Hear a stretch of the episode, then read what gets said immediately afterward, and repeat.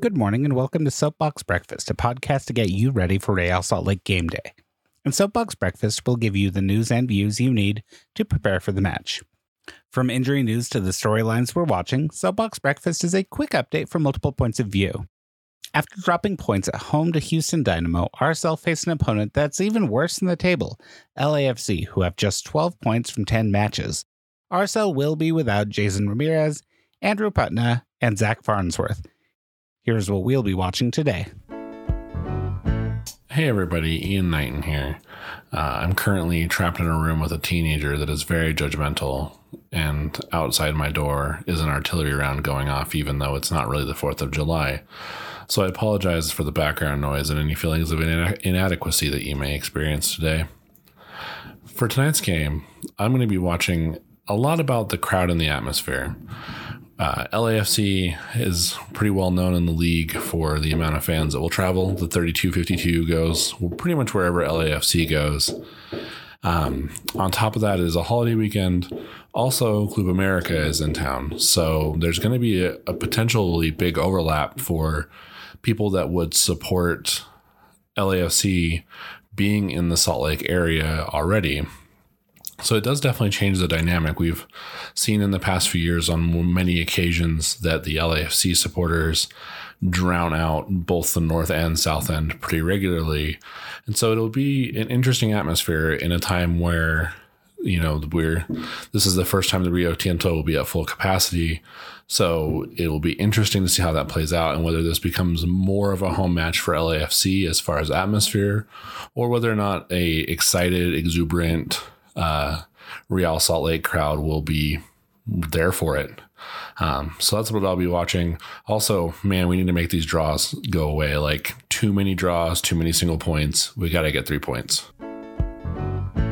Hey guys, Trevor here. Wanted to talk about the match against LAFC tonight. Uh, good news, big news. Uh, the team is finally allowed to sell out or try to sell out the stadium. They're allowed to go back to full capacity. So we can. Uh, I think expect to see a lot more fans in the stadium as we kind of move back into it's getting back into normal thing that we're trying to do um, as a country.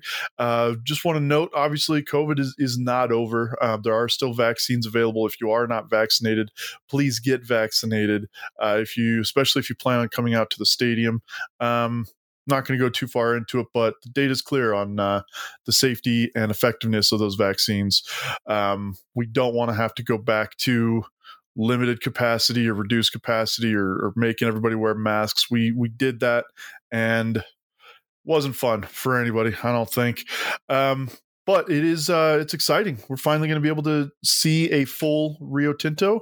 Uh, whether or not it is full is yet to be seen. We did sell out several of the limited capacity games that we've had so far this year, but obviously that's only about 10,000, 15,000 seats. So it'll be fun to see a full packed Rio Tinto again, not limited by uh, health concerns. Um, gonna gonna be exciting. We're playing. It's gonna be against LAFC, one of the best, most exciting teams in the league. Anyway, uh, they draw a crowd everywhere they go.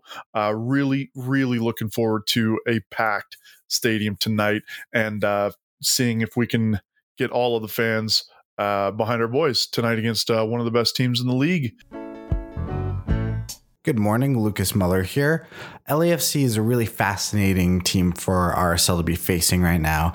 LAFC, in their history, have been one of the best teams in the league. They won Supporter Shield. Um, Bob Bradley, one of the most um, successful American coaches, uh, but they have struggled quite a bit in 2021. It has not been a kind season to them.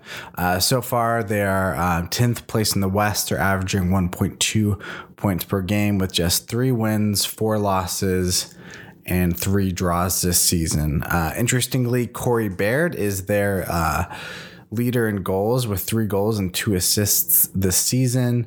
Carlos Vela and Diego Rossi did miss much of the of the 10 games so far through injury, and that has really hurt LAFC. Um, they've dropped um, kind of a staggering 12 points from uh, a winning position per Alicia Rodriguez. Rodriguez. Um, and that is just difficult and something that I think RSL fans can relate to. Um, dropping those points from winning positions However, um, those two players are key for them. They're back. Uh, they're looking like um, they might start seeing improvements. They did lose their last game, but that was to a very good Sporting Kansas City. So this game will be an interesting test to see how how uh, how well LAFC is getting back on track. Tonight's match starts at 8 p.m. Mountain Daylight Time at Rio Tinto Stadium. It will be followed by fireworks, and also, please don't burn the Wasatch Front to the ground. On TV, you can watch it on KMYU, which is available with a digital antenna, with your local cable provider, or with YouTube TV. On the radio, you can listen on ESPN 700. You can also stream the match with the KSL TV app or at kslsports.com. Thanks for joining us for breakfast today. For more podcast content, subscribe to RSL Soapbox with your favorite podcast provider. We'll catch you up on Monday with Soapbox Stand Up, and Off the Crossbar offers you midweek analysis and conversation. For Soapbox Breakfast, I'm Matt Montgomery.